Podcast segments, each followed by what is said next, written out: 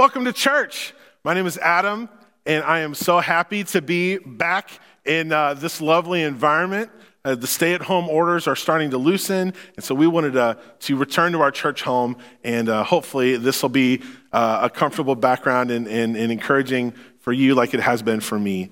I want to wish you and everyone a happy Mother's Day. We want to celebrate all the ladies of our church. Uh, we know that this is a, a, different Mother's Day than, than you're probably used to, and I hope it's a, a, day of encouragement and celebration for your family. I also know that it can be a day that's painful for some of us. So we want to be lifting up all the ladies of our church in prayer. And to celebrate all of you ladies, we've got a special deal today. Come to the Kearney quick lube and car wash from 2 to 4. You can get you a carnation and you can get your car washed. Ladies, if you roll up, I will help wash your car. And fellas, if you've got some kids, what does mom want for Mother's Day? Some peace and quiet, some rest beside the quiet waters. Sermon shout out. And so put the fam in the car, leave mom at home for some, for some, uh, some TLC, and go wash mom's car. So I'll hope to see you this afternoon from 2 to 4 at the Kearney Quick Lube Car Wash. It's going to be awesome. Happy Mother's Day. We also want to invite you this week to our online Bible studies led by our pastors. That's going to be on Tuesday night, Wednesday night, or Thursday night. We're going to be walking through Psalm 23 together as a way to connect and, and dig deeper into God's Word together. So I hope you'll consider joining us.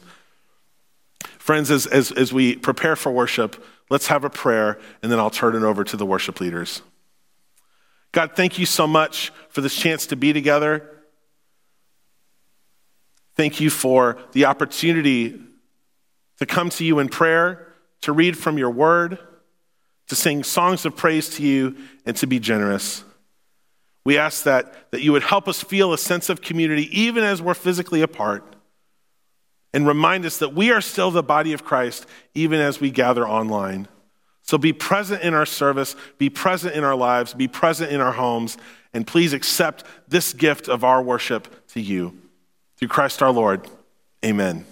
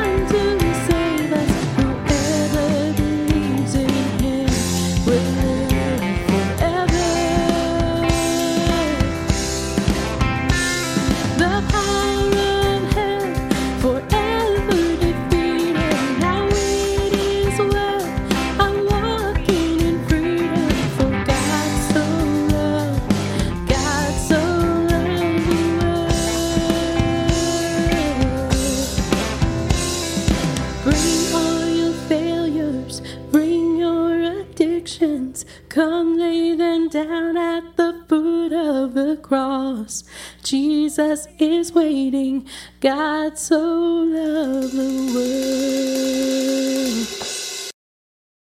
Okay, I know most of you don't watch this worship service at the break of dawn, but the sunrise is so beautiful, I couldn't let you miss out on it. So let's go to the Lord in prayer. Our holy and gracious God, we thank you for the sunrise. We thank you for the warmth and the light that it brings to our earth. Holy and gracious God, you are our King, you are our Redeemer, you are our all, our comforter, our healer. Lord, we praise you for this day. We praise you for the life that you have given us, the breath that you have breathed into us. Lord, we know that we have sinned and fall short of your glory. We also know that you have forgiven us. Lord, thank you. Today we lift up to you all those who are suffering, all those who are suffering from natural disasters, from lack of food, lack of shelter, lack of, of clean water, Lord. We also just lift up to you um, our community as we reopen. Uh, Lord, give the leaders wisdom to know what is right and safe and healthy for us. Lord, let us as Christians remember that it's not just about us. We need to protect those in our community by wearing masks and practicing social distancing. Lord, um, there's so much going on. What a comfort it is to know that you are omniscient, you know all, and the best part is we know that all that you do is, is good. Be with us today and always. Let us be your people. Let us spread your word. Together we'll lift that prayer that you taught us to pray. Our Father, who art in heaven, hallowed be thy name. Thy kingdom come, thy will be done, on earth as it is in heaven. Give us this day our daily bread, and forgive us our trespasses, as we forgive those who trespass against us. And lead us not into temptation, but deliver us from evil. For thine is the kingdom, and the power, and the glory forever. Amen.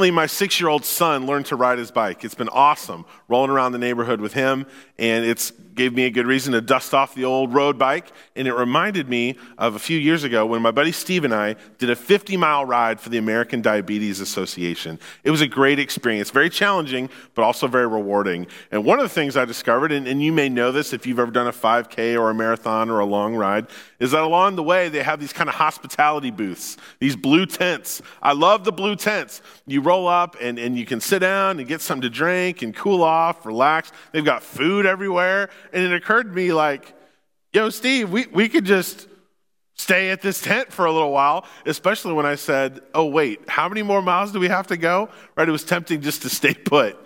And I think some of us bring that concept uh, to our faith in God. That, that we want God to lead us to a place of comfort and help us just remain there. Right? If, if we can just get to a place of comfort or familiarity and, and hope that God can leave us there as long as possible. And if God can just get us there, then we can stay. That was Peter's approach. Peter was one of Jesus' disciples. He was very outspoken. And Peter, along with two of his friends, uh, two other disciples of Jesus, they travel up to the top of the mountain with Jesus. And they have this amazing encounter where they see God's glory, uh, Christ uh, shining brightly in a unique way. It's called the Transfiguration. You can read it in three of the four Gospels. So on this mountaintop with Jesus, he suddenly like changes appearance before them and, and they begin to conceive in a new way just how glorious he is. And then suddenly two other guys show up, Moses and Elijah, these prophets, these, these leaders of, of the Old Testament that were hugely important in the history of Israel. And, and, and kind of in this moment, Peter reveals his, his desire he says this in verse 4 of Matthew 17. Peter said to Jesus, Lord, it is good for us to be here. If you wish, I will put up three shelters one for you, one for Moses, and one for Elijah. Peter wants to stay. He wants to stay. And I think that's our instinct, especially when we got a good thing going. Right? Sometimes we're frustrated when, when God doesn't meet this expectation of ours. Just take me to a place of comfort and leave me there. Right? What I hope we'll discover in our study of the scriptures today is, is that God leads us to peace, not permanence. In this series, we're looking at one of the most beloved, most read, most studied scriptures of all time, Psalm 23. And last week we looked at verse 1, which compared famously God to a shepherd and us to the sheep that God cares for. And in verse 1, we talked about the concept that who you follow determines your desire. And this week, uh, we're going to dig deeper into this, this metaphor, this image of God being our shepherd and the needs of the sheep that he meets. So we're going to read Psalm 23, verse 2. He makes me lie down in green pastures, he leads me beside quiet waters. I was talking to a buddy this week, and I think he made a really good point about this verse. It, it, never really sat well with him, he said. This concept that God makes us lie down. Now, the stage of life I'm in, I can't even make my three year old lie down for a nap. Right? So if you've got children or if you care for any type of organism, dogs or cats or whatever you got, it's kind of hard sometimes to, to make a living thing lie down if they don't want to. And so it, it, this sort of gives a forceful image here. God makes us lie down it's pretty hard to make something lie down, and that's definitely true for sheep. W. Philip Keller wrote a classic devotional called A Shepherd Looks at Psalm 23, and this is how he describes the process of sheep lying down. The strange thing about sheep is that because of their very makeup, it is almost impossible for them to be made to lie down unless four requirements are met. So here's what he describes the conditions having to be in order for sheep to lie down, be calm, and rest. To, to get this kind of peaceful picture that verse 2 is describing, the following things have to be true. If sheep are afraid, if they're fearful or in a state of fright, they won't lie down. If they're too physically close to each other, like if they're like physically bumping into each other, or if, if one of the sheep is, is kind of getting territorial and button heads or, or whatever, hooves with, with, with other sheep, they're not going to lie down. They won't lie down if, if they're being bothered by pests or parasites, if, if something's kind of nibbling on them, or if a bunch of flies are buzzing around. They won't lie down. And sheep won't lie down if they're hungry. And so the following four things are obstacles to sheep lying down fear, tension, pests, and hunger. Now I'm thinking a sheep might be my spirit animal because I can relate. I wouldn't want to lie down with any of those things going on either. So, how does the shepherd described in Psalm 23 make the sheep lie down? We glean some great insights when we, when we kind of zoom in on some of the original Hebrew used in this verse. We get makes me lie down from the Hebrew word yarbase, and the sense is to cause to, to assume a reclining position, often with the implication of rest. The International Standard Version translation reads this way He causes me to lie down in green pastures. And so the picture to me is a little less forceful than we might uh, assume uh, when we first read it. And this same word, yarbase, is used elsewhere in the Old Testament in the context of a jeweler setting precious stones, like laying a gem into, into uh, a, a setting on a piece of jewelry. Ooh, I thought that was cool. So, like a jeweler has, has crafted a setting for a gem to set in, the shepherd has set the environment. The shepherd has caused the conditions where the sheep may lie down. I like that. For the sheep to lie down and graze and rest, it took a lot of work on the shepherd's behalf. The shepherd would chase off or fend off potential predators so that the sheep wouldn't be fearful. The shepherd would separate or discipline the sheep that were causing a stir or being territorial. The shepherd would make sure the sheep had enough sheeple distancing in order for them to be able to go to sleep. This stuff just comes to me. I, I don't know. I don't know what to tell you. Uh, the shepherd would inspect the sheep for injury or, or infection and treat them accordingly with oil or, or medicine. And the shepherd would choose lands for the sheep to graze in where they could be well fed. The shepherd causes the environment in which the sheep may lie down. Right? The very green pastures the psalm describes. Methodist founder John Wesley notes that these green pastures represent the place where there is both delight and plenty of provisions. And he also notes that in ancient Israel, and in, in the practice of shepherding, it was common at the noon hour for the shepherd to allow the, the flock to graze and lie down during the hottest part of the day from noon till about three. right? A sheep siesta. I like that. This was the circumstances the shepherd would work for in order to cause the sheep to lie down in green pastures. And we got to remember, this is written uh, from an ancient perspective, coming from the ancient Near East or, or modern day Palestine. Not exactly Ireland, right? When we think about green pastures, we don't think of the arid desert of Palestine. Keller continues in his book, A Shepherd Looks at Psalm 23. It is not generally recognized that many of the great sheep countries of the world are dry, semi arid areas. Most breeds of sheep flourish best in this sort of terrain. They are susceptible to fewer hazards of health or parasites where the climate is dry. But in those same regions, it is neither natural or common to find green pastures. So, since these areas of green pastures didn't naturally occur often, that means they had to be cultivated. Somebody had to tend to these and plant them and maintain them. And they were crucial.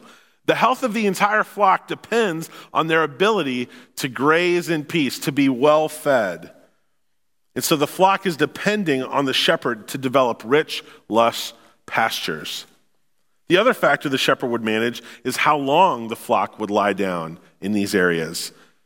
How long will the flock graze in the same pasture? Because if they linger too long, the sheep will actually eat down uh, in, deep enough into the grass to uproot the plant, and that, uh, that in mass will ruin the field.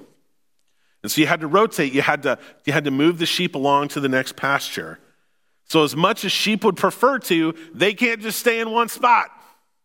The shepherd would lead the flock from one green pasture to the next in order to preserve the health not only of the sheep, but of the pasture. If you can't tell, I've been reading a lot about sheep, and I found this fascinating. Sheep don't actually get most of their water consumption from drinking straight up water. A lot of the, the water that sheep ingest comes off of the dew of the grass they eat early in the morning or under bright moonlight at night. Thought that was interesting. So, a good green pasture can sustain the sheep's need for water. They, they can go months and months without a, a kind of water source that, that we might think of initially. But on the journey to the next pasture, they're going to need a source of water. This image of quiet waters pairs with green pastures to create kind of this serene image in our minds. And that's part of why the psalm is so beloved. Quiet waters. My family used to stay at a place uh, on Table Rock Lake called Still Waters. Maybe you've heard of this place too. Sheep aren't large enough, like other livestock, to drink directly from, from a fast stream or river or something with a lot of current, right? They need a gentle stream or, or a small spring, or even better, a deep well. We see in Genesis several references to sheep being watered at wells. And again, this is not something that naturally occurred. This, this was a source of water, a source of nourishment for the sheep that came at the blood and sweat of the shepherd. The shepherd would dig a well deep enough for the sheep to be able to be well watered. So again, we see the needs of the sheep being met by the work of the shepherd. And, and did you notice anything else in, in Psalm 23, verse 2? Let's read that again together. He makes me lie down in green pastures, He leads me beside quiet waters. Pastures, waters, they're both plural. They're both plural. The image of the shepherd leading a flock is a picture of an enterprise that is on the move. It's not static. If our conception of God is one that we expect to allow our lives to be stationary, I think we're going to be disappointed. Our shepherd leads us to peace, not permanence. There isn't just one pasture we arrive at, one station of quiet waters that we take up residence at. They're plural. After a time, God leads us to the next one. We currently find ourselves in a non pasture moment. Amen? And if you're like me, when you pray to God, you're asking God not to take you forward into the unknown. Shout out to Frozen. That's just embedded in my subconscious, I guess. You're not asking God to take you forward into something unknown. If you're like me, you're asking God to take you back to what you knew. I'd love to go back to early February. Chiefs just won the Super Bowl. We're having a great start to the year at church. And then all this happens. Oh man, when I pray, I'm like, God, make it like it was. Take me back to the pastures that I knew. If given a choice, most of us would rather choose something familiar, even if it wasn't ideal, rather than move forward into something unknown. Following God into whatever might be on the other side, even if it's better, we won't prefer, we want something that we're familiar with. In Exodus 16, the Hebrew people have been led out of slavery by Moses, one of the key figures that was on the mountain that we read about in Matthew 17. So Moses is lead, leading the people out of slavery, and they find themselves wandering in the desert in search of their own green pasture, the promised land. Maybe you can relate. They don't feel like they have all the facts. They're growing impatient with leadership, and the crisis is making them weary. This is one of those, oh, you, you got a lot of nerve verses. Remember, the people have just left slavery, but they begin to complain to Moses that they actually wish they were back in Egypt. We read this in Exodus 16, verse 3. If only we had died by the Lord's hand in Egypt. There we sat around pots of meat and ate all the food we wanted, but you have brought us out into this desert to starve this entire assembly to death. They want to go back to what they knew, even if it means slavery. We would also do well to remember that these, uh, the Hebrew people who would become the nation of Israel, their original mode of worship was in a tabernacle, a portable temple. They served a God who was on the move. God was on the move and they were following. God doesn't promise us permanence, friends. But we get to make the choice to believe that God will lead us to whatever is on the other side, to green pastures and quiet waters. My friend Tim has felt a call into ministry for some time. He's been active in the youth ministry here as a leader. He helped launch our second site, West Side. He's also an excellent cook. Excellent head of hair, too. He clearly conditions. Tim served as an interim youth director here last summer. And, and during his discernment process uh, for what was next, he knew God was calling him to pastor a church, but that opportunity had not yet materialized. He was in a non pasture moment. And he chose to take this year as an opportunity to continue to, to, to do ministry and, and spend time learning and, and kind of being an apprentice, continue to absorb what it was like to be in ministry here, which would then prepare him to do ministry elsewhere. And that's exactly what's happened. Earlier this year, an opportunity came up for Tim to preach at two churches that were some, some bit of distance away, but this was the first and second Sundays of the month. He was going to be their preaching pastor. And despite the long commute, he jumped at the opportunity. And after more experience and, and more conversation, Tim will be appointed to be a pastor to a church here in the Kansas City area this summer. It's amazing the amount of faithfulness he showed, and, and God has clearly led him to his next pasture. He's an inspiration for following God and trusting in the provision of the shepherd, even in the transition from one pasture to another. Some of us are in a season where the shepherd's provision has been clear. And if that's you, I want to celebrate with you. But for others of us, if you haven't been feeling very green pastury or, or no quiet waters have been in sight, I want you to know that you're not alone. I would encourage us to rest in the provision of God, who will provide as our good shepherd all that is necessary for us to have peace. Let's think back to what keeps the sheep from lying down fear. Well, well where, has, where has our fear gotten us? What good does our fear do us? I'm not telling you not to wash your hands. I'm not telling you to, to tempt God and be, be silly or make poor choices. But all of that worry, all of that anxiety, Jesus said, Who by worrying can add a single hour to their life? Where has your fear gotten you? Second, sheep won't lie down or they can't have peace if there's tension. How much attention have you been paying to what other sheep are thinking about you? And does it really matter? What matters even more, friends, is how the, how the shepherd views us, what the shepherd thinks of us. Sheep won't lie down if they're being bothered by pests and parasites, bugs. What's been bugging you? And what's preventing you from just letting that go?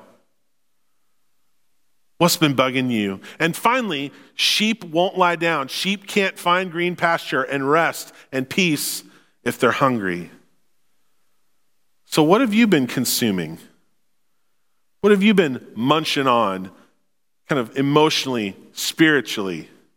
You've been watching trash TV? Guilty.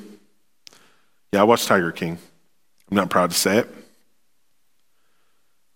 Uh, have we been consuming a lot of junk? I mean, how many headlines you read, and you, how, many, how many hours a day or a week you spend reading articles that just kind of bring up all of this anxiety. I got to put myself on a limit, man. Have you been spending time getting deep into these crazy conspiracy theories about all this? Have you been eating some junk? I would encourage you to consider what you're feeding on. Join our pastors this week on Tuesday night, Wednesday night, or Thursday night. We try to make a nice spread for you, and let's be encouraged by opening God's Word together. Don't let any of those four reasons compromise your ability to receive God's peace.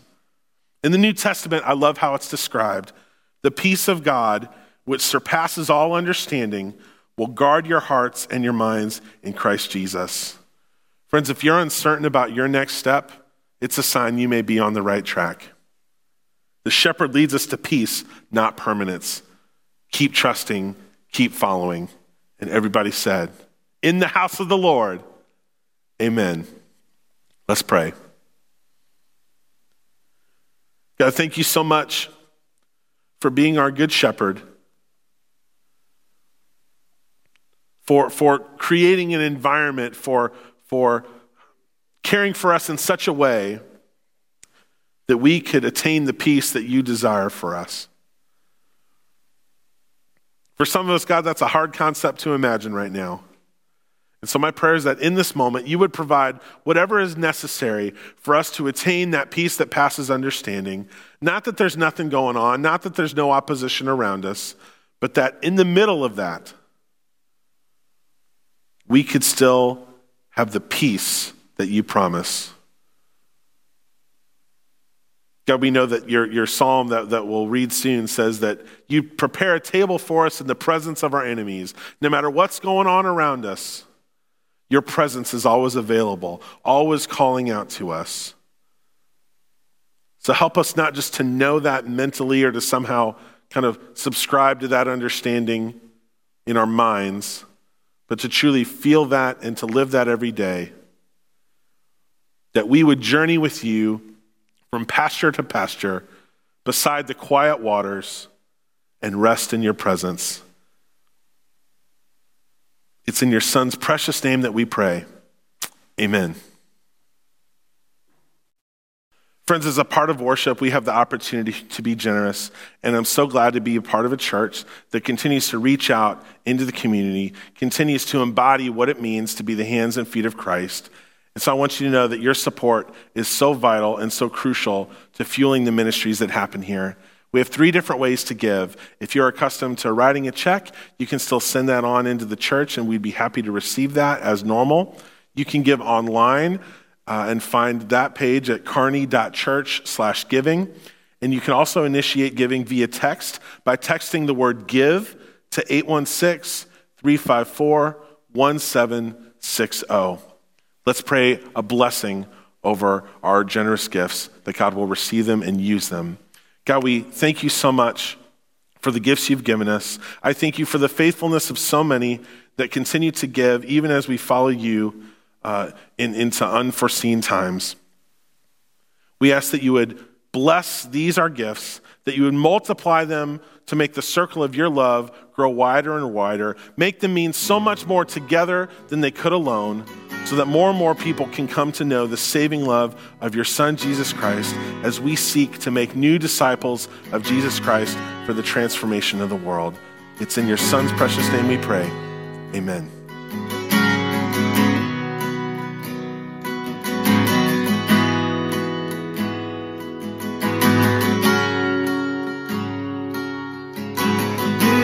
Reign over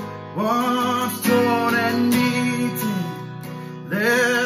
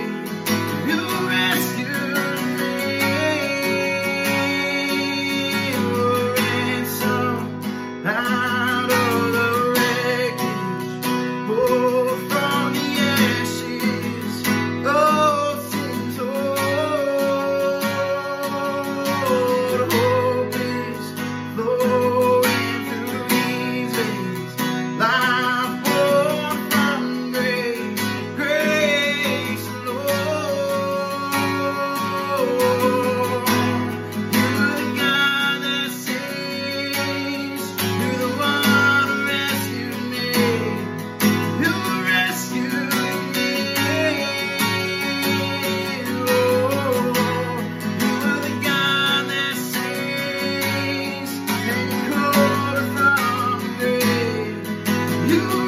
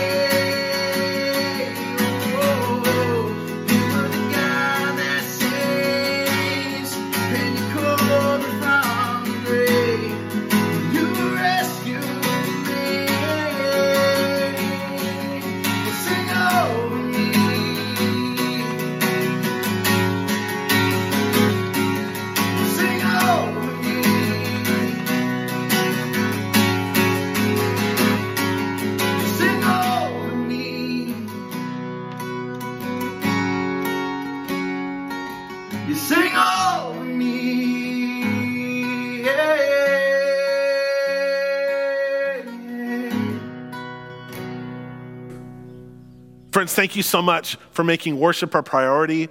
Let's remember this week that God leads us to peace, not permanence.